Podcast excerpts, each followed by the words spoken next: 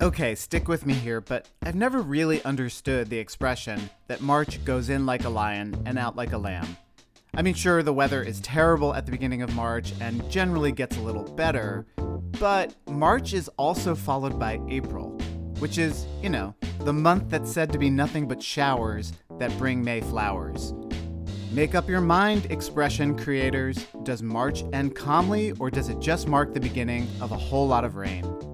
That's a long way of saying that the weather can be really unpredictable at this time of year. And the best way to be ready for anything is with Cleverhood. I store my Rover rain cape on my bike.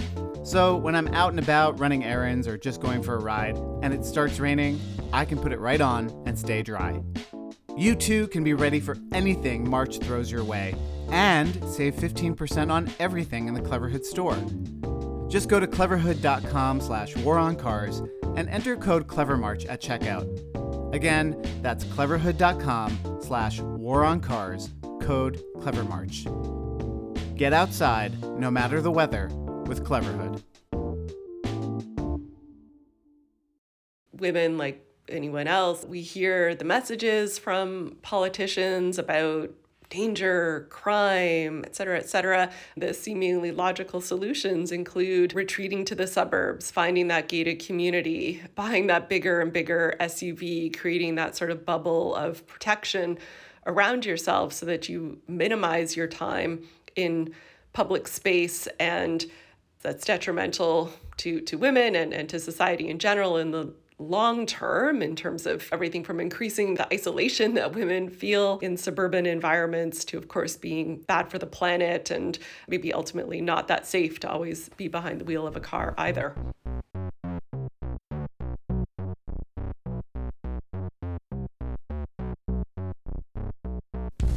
This is The War on Cars. I'm Sarah Goodyear.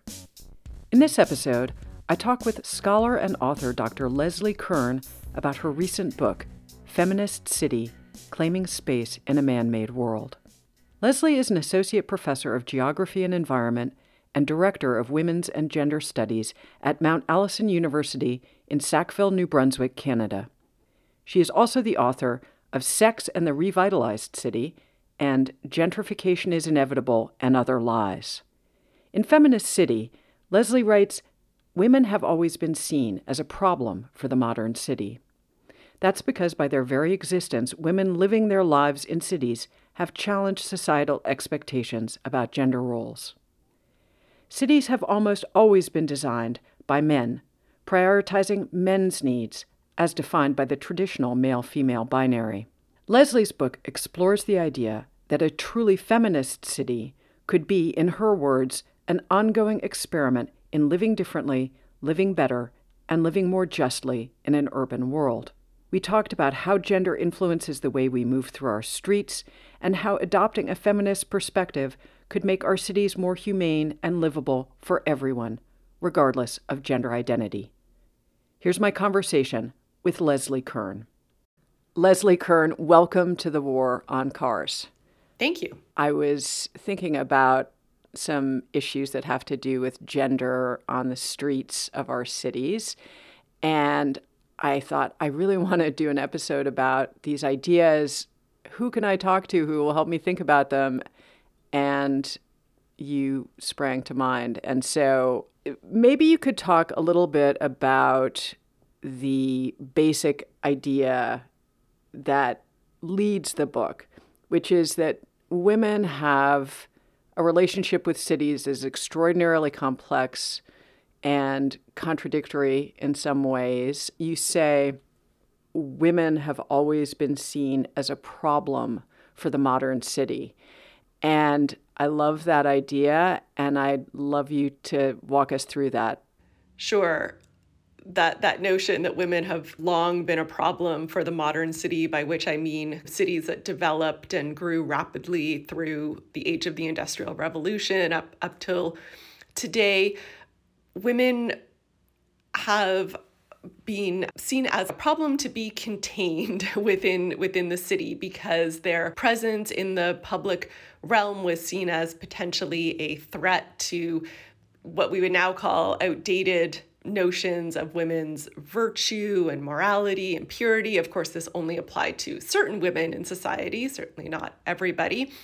And so there were a variety of strategies, formal and informal rules to control the way that women moved through and interacted with others in urban space. And the interesting thing is that we can still see echoes of that even in the contemporary city, which we think is oh so much more free and, and liberating and, and progressive, but women still know for themselves which route should I take home? What's a, a, safe way to go?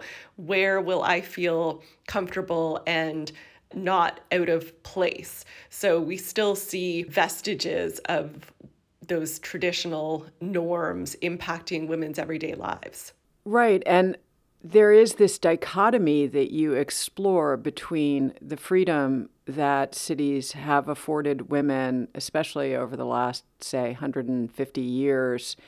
Women have been able to go there and take on different roles than traditional society had afforded them. That wonderful freedom is mixed with threat, fear, and harassment. And so that tension between freedom and vulnerability is really powerful, and you explore that in a lot of different ways. Yes, cities have long uh, attracted women because of the different kinds of opportunities that they offer in terms of employment, in terms of independence, the possibility perhaps of not getting married or being in a heterosexual relationship or having children, right? That freedom to explore different ways of living, different kinds of communities, and of course, the potential to be involved in arts, culture, education, politics, and all of these things have, of course, been absolutely essential to women's empowerment and growth and liberation throughout the ages. And on a personal level, women have long written about the pleasure of being out in the city and the kind of sense of independence and anonymity that came with it, being outside of the more traditional kinship based structures of rural communities or small towns. I certainly experienced that in my own life. I grew up in and around the, the city of Toronto and the the times when I was in the city by myself or with friends, I felt so much more free than I did in the suburban malls of my childhood. But as you say, there is also this dark side where women often feel that we have to maintain at least some level of vigilance around our personal safety. And we also get these stark reminders on an all too regular basis that we are being watched, perhaps objectified, and maybe even under threat. This can come in the form of catcalls, unwanted touching in public spaces like public transportation or, or on the street. And, and those things are like that little thorn in the side, right? Just when you're having a really great time in the city and you feel good and powerful, then something comes along to sort of say, oh, no, actually, you still don't totally belong here. And a lot of the time, those moments happen in the areas that we at the War on Cars are looking at all the time the streets, the public transportation system, the whole transportation network, the way that we move around is, I think, perceived very differently. And I, and I understand that it's good to challenge the binary in a lot of ways. And, and I think that you do that successfully in your book as well, not just fall into this thing where women see things one way, men see things another. I don't think it's that simple. But for women,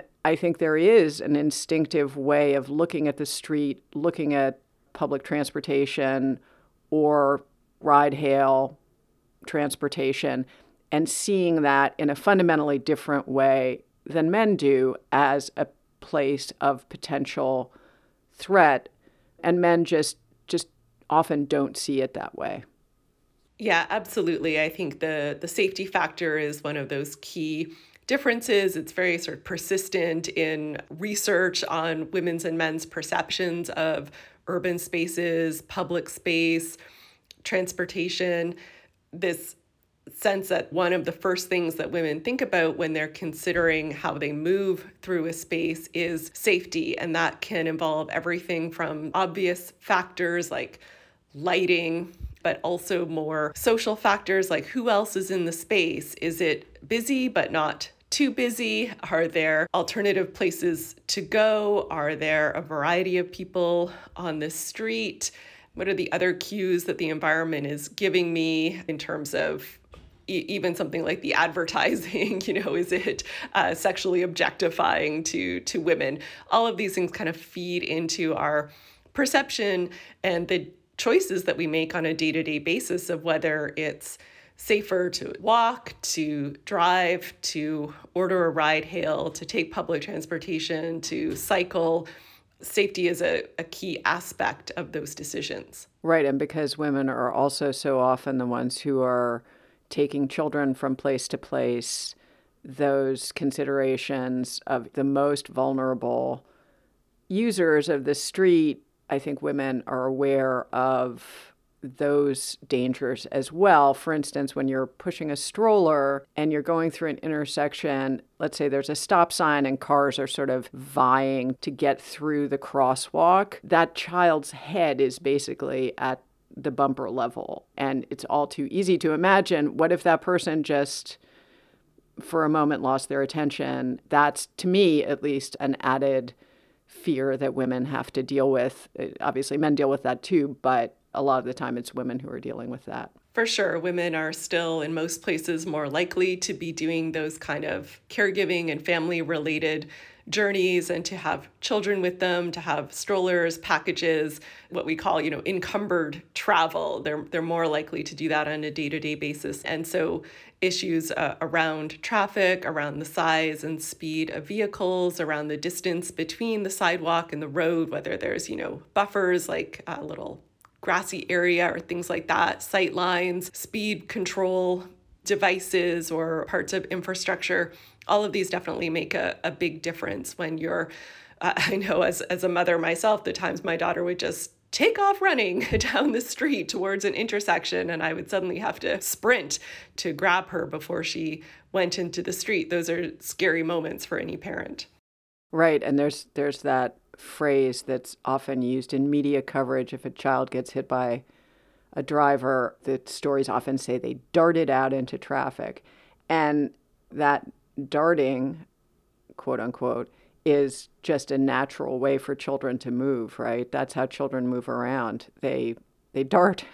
Absolutely. Yet this environment that we bring them into that is socially sanctioned and organized by huge governmental forces is not a safe place for just the regular way that that children move. Yes, uh, I mean this that phrase that you use that the child that darts out, it's a reminder that socially we we think that public spaces like streets are not places that children belong, right? And that the things that belong there that have the right of way that are expected and normalized are cars or or trucks and, and other motorized vehicles and children in those environments they've uh, transgressed a boundary that that they shouldn't have and so it's a to me, you know, kind of a, a, problematic, backwards way of thinking about cities that we've prioritized the space and needs of motor vehicles over those of people, including very vulnerable people like children. It's just part of sort of the general climate of violence and devaluation of life that, at least here in the United States, that's sort of the baseline that life is not valued very highly. And you can see that on the street, right? Definitely. The prioritization of cars and trucks illustrates that there is a potent kind of economic priority that we have to like keep the city moving we have to keep goods and, and services moving at all costs and that this kind of economic engine of the city that's fueled through the particular transportation choices that we've made is of a much higher priority than the social life of the city than you know caretaking in the city, then community building, and, and all of the other kinds of activities that draw people to, to cities, but that, that many of us ultimately find are much harder to accomplish in the kinds of environments that we've created. I want to talk much more about the ethics of care or how a city might be built with with that kind of framework instead of the ones that we've used. But I specifically want to talk about the genesis of this whole episode for me was I was sitting around with a with a bunch of people who are activists and advocates in the what we tend to call the livable streets movement or the safe streets movement here in New York City and they were all men and they were talking about how they engage on the street as activists, sort of in their daily lives, how they try to bring that activism into their daily commutes, right? So they're riding a bike, somebody impinges on them in a bike lane, and a couple of them described how they would handle that, which was to yell at the person, to castigate them, to, to have a confrontation. And they all acknowledged that that was dangerous physically for them to do. But you could also sense a sort of excitement in, in the way that they recounted those things. And it got me thinking about my own evolving attitude toward confrontation on the street and how different that is for men and for women because sometimes women have more freedom to confront, right? Because a guy's not going to probably punch you in the face the way that he might punch the guy in the face, right? But at the same time, you are societally expected to constantly make yourself small, to make yourself polite, to make yourself as a woman, to please other people. And so calling somebody out on really behaving badly on the street is not necessarily something that's that's available to you. So I've been thinking about all of these issues and then when I was reading your book there's a scene in there where you talk about a demonstration that took place at a traffic circle and the differences in the ways that men and women acted in that space. And I think that the line that really got me. This was the line. It was the traditional heteropatriarchal family come to life at an urban intersection. Maybe you could tell us that story? Sure. In that section, I'm recalling a time when I was on strike with a labor union at uh, the university that I was employed at at the time, and part of the strike action was to slow down the traffic coming into campus. So we were at an intersection with a traffic light, and we would kind of hold cars for a longer period of time, with the idea being first to disrupt the normal daily life of campus, but also to chat with the drivers that were coming through to let them know what our issues were, you know, why they should support us, all of those kinds of things.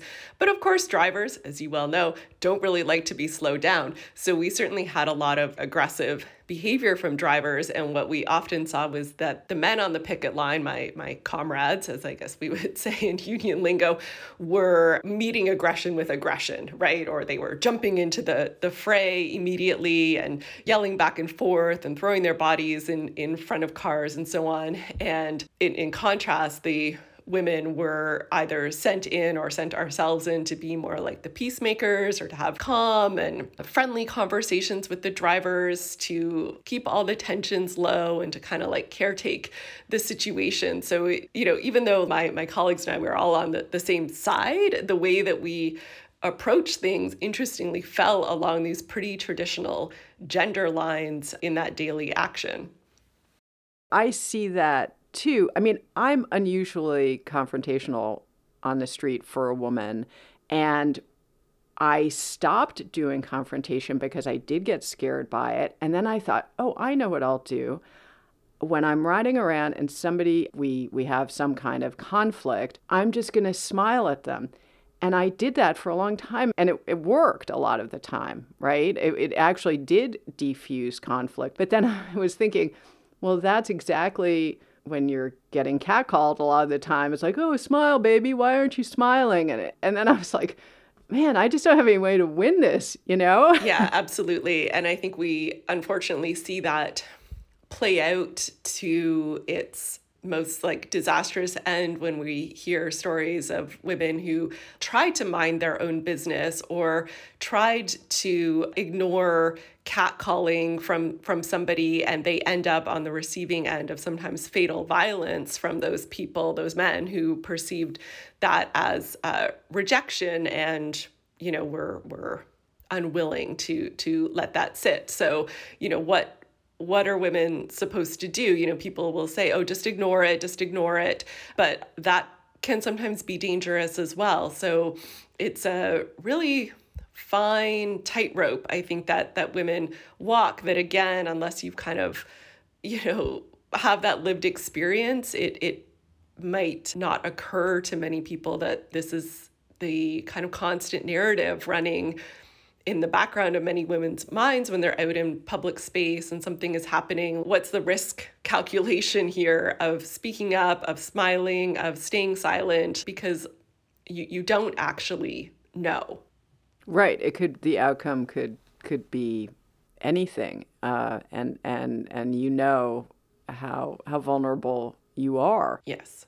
In the book, you talk about the roots of women's fear and this idea that the worst thing that most men are worried about is that they're going to be robbed, whereas women always know that rape is a possibility, and that's a lot worse. Yeah, exactly. Research again bears out that, you know, the thing that women are afraid of is sexual assault, even though statistically speaking, men are more likely to experience violence in public space than women are. Most of the violence that women face is in the private realm and from people that they know, right? But ultimately, because sexual assault and sexual violence is so horrific, it, you know, leads to this heightened level of fear that seems contradictory to what the statistics would tell us is is there and ultimately it's an extremely challenging problem to confront and i think we have you know probably centuries maybe longer of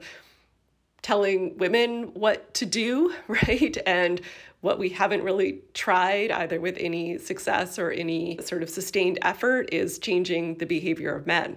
Yeah that's because that just seems like too much to ask right so what a lot of women do and you see this in the political realm all the time in the US why did all these women vote for Donald Trump? Or you know that that women sometimes knowing that they're in a disadvantaged situation societally will gravitate toward male sources of power and affiliate with them in order to keep themselves safe and to protect their children. And one of the ways that I see this playing out on the street is with cars, right? Cars become a solution to that. I'll have my car and then I have more control. I'm more protected. It's like, uh, oh, I live in a gated community. And so these maybe masculinized kind of protections that exist, women gravitate toward them, even though in the long term, those things might be antithetical to their interests. Yeah, I think that's that's so true. I mean, women like anyone else, we hear the messages from politicians about danger, crime, et cetera, et cetera, usually overblown, obviously, and, and of course, again, ignoring the fact that most violence against women is in the home. But you know what what are we to do right? I mean the seemingly logical solutions include retreating to the suburbs finding that gated community buying that bigger and bigger suv creating that sort of bubble of protection around yourself so that you minimize your time in public space and that's detrimental to to women and, and to society in general in the long term in terms of everything from increasing the isolation that women feel in suburban environments to, of course, being bad for the planet and maybe ultimately not that safe to always be behind the wheel of a car either. How can we make a city that is based on the idea of caring for each other and building community rather than on competition?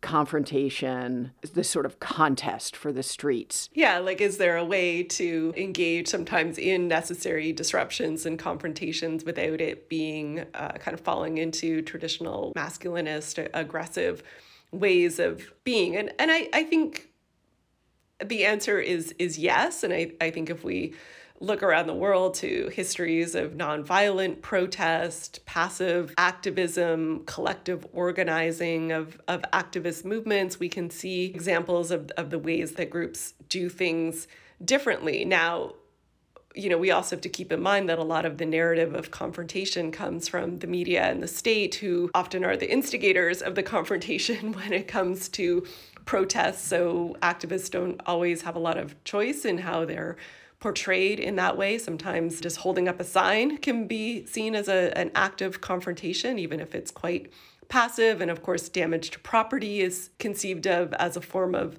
violence, uh, and, and that narrative is used against protesters as well. So, in some ways, you know, it's, it's hard for no matter what you do, you can be cast in that very negative light.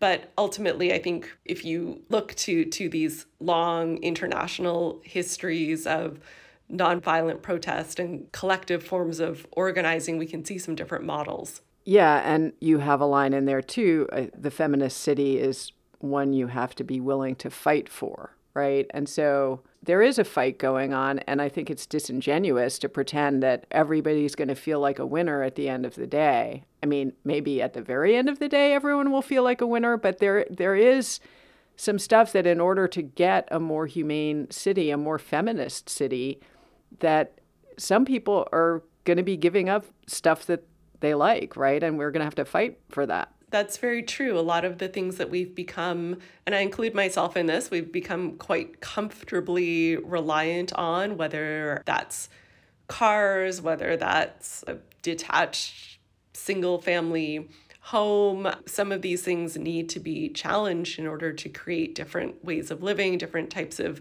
communities. And yeah, in the short term, I think uh, it will be uncomfortable to make some of these changes, it will require different kinds of sort of time and energy in our day to move through the city differently, to live in different kinds of housing and, and community environments that kind of challenge things, not that just we as individuals have grown comfortable with, but that we've been told over generations now that make for a good life that mean success right? That that mean that you've achieved the the american dream. So we're we're challenging that ideology at the same time.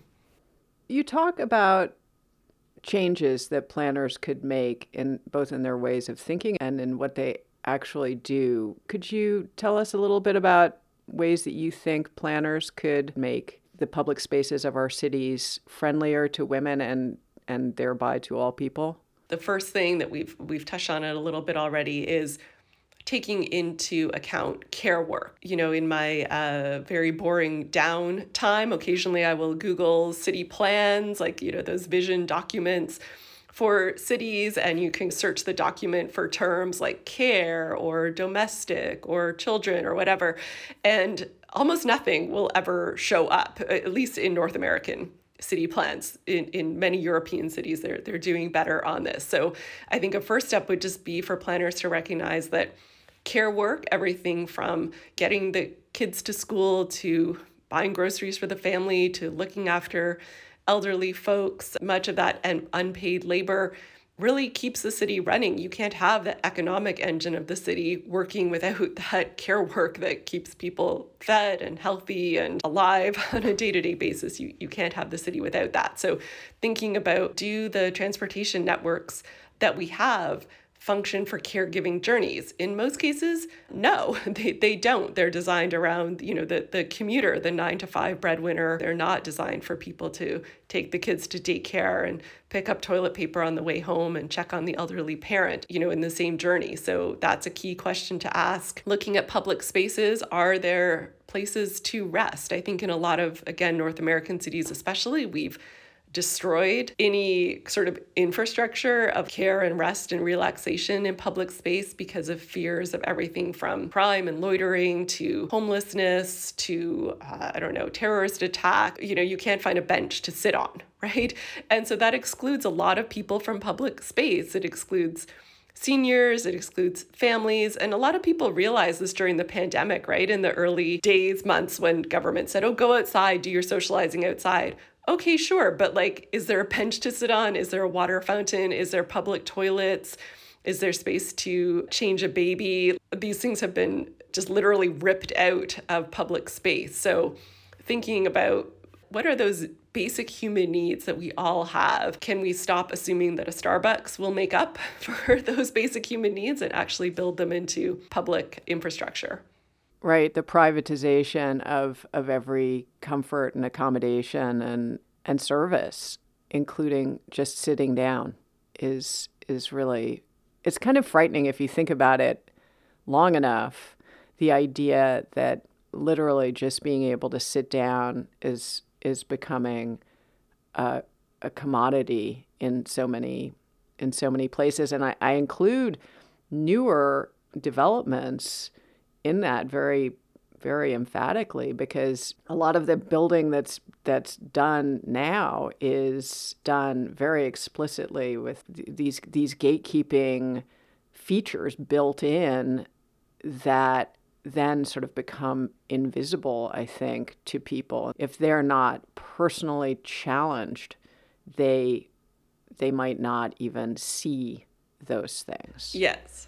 And and that actually that brings me to another point that's that's really important and you touch on many times in your book is the racialized nature of many many many of these issues. And you and I we have a similar socioeconomic background. We present similarly. And as white women as cisgender women we have an access to space because we are perceived as non threatening, sort of de facto, and then also in the very, very messed up you know social structure that has evolved in the United States in particular white women are the thing that gets protected right? And and how can we as people who have this privilege how can we use that privilege for good? And how can we also learn to sit back and get out of the way when people who don't have those privileges are trying to speak and influence the processes.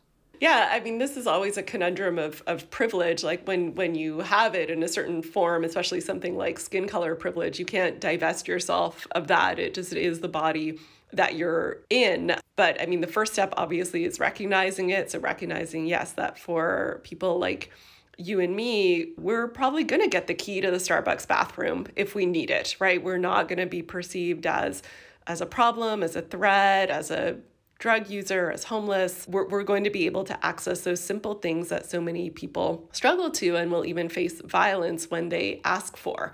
Um, I think we have to recognize as well that often as white women, we're in kind of gatekeeper roles. So maybe you are the person who works in that Starbucks, or you're the manager in the store, or you live in a, a condominium building, right? In, and just thinking about in what ways are you kind of perpetuating either active exclusion, not permitting uh, people access to certain spaces, or participating in those kind of microaggressions of challenging people. Do you actually live here? Why are you in this space? All of those things that that make racialized folks, lower income people, people who don't uh, speak the dominant language, make them constantly feel unwelcome. So realizing that even though as we've discussed women can can face harassment and exclusion in cities we can also perpetrate it and we do. So thinking very carefully about how we react in in those situations is, is crucial yeah.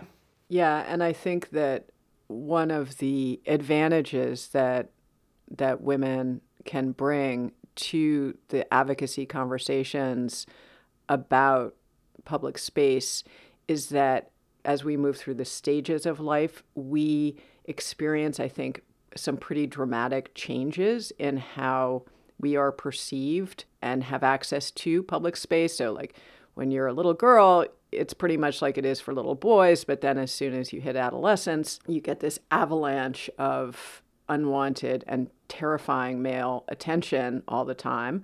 And then, if you do become a mother or a caretaker in another way. You have to navigate all of that, and that gives you a different perspective. And then when you're older, as I am, I'm, I'm in my late 50s, and you experience the thing where you disappear and are not even seen in public space, which can be really awesome, but it can hmm. also be very, very frustrating and and demoralizing, and you can start to feel like you don't have an identity at all. So, you know, I think that maybe because women have to make those adjustments over the course of a lifetime, maybe we can help other people to see like the multidimensional way that cities appear to the diverse range of people who use them. For sure. I often say that you know you can't solve problems that you don't even know exist. So it's not that you know, planners and architects and governments are, are sitting there tapping their fingers together going, haha, how can we, you know, make this environment truly terrible for women?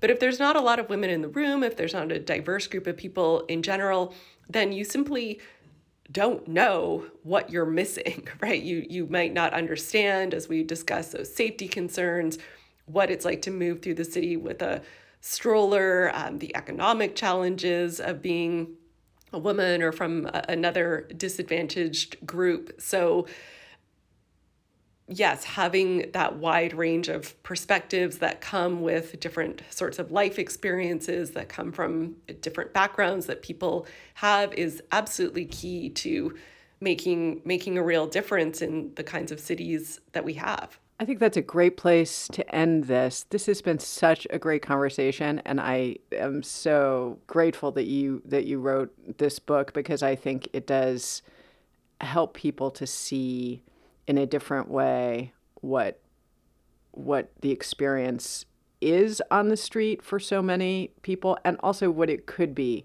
how much better it could be, how much more we could support each other in our in our lives instead of feeling like we're in competition with each other for for scraps of space and resources. Well, thank you so much for inviting me and for those uh, kind words about the book. I appreciate all the work that you are doing as well with the podcast and your other advocacy.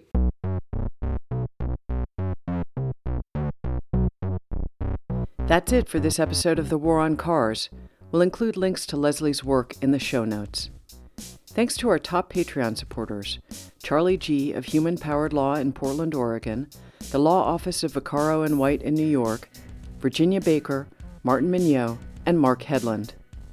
If you want to be a Patreon supporter, go to thewaroncars.org, click Support Us, and sign up to get access to ad free episodes as well as exclusive bonus episodes. Plus, we'll send you stickers. Thanks also to Cleverhood for 15% off the best rain gear for walking and cycling, visit cleverhood.com slash waroncars and enter code CLEVERMARCH at checkout. This episode was edited by me. Our theme music is by Nathaniel Goodyear. Thanks so much for listening. On behalf of my co hosts Doug Gordon and Aaron Naparstek, I'm Sarah Goodyear, and this is The War on Cars.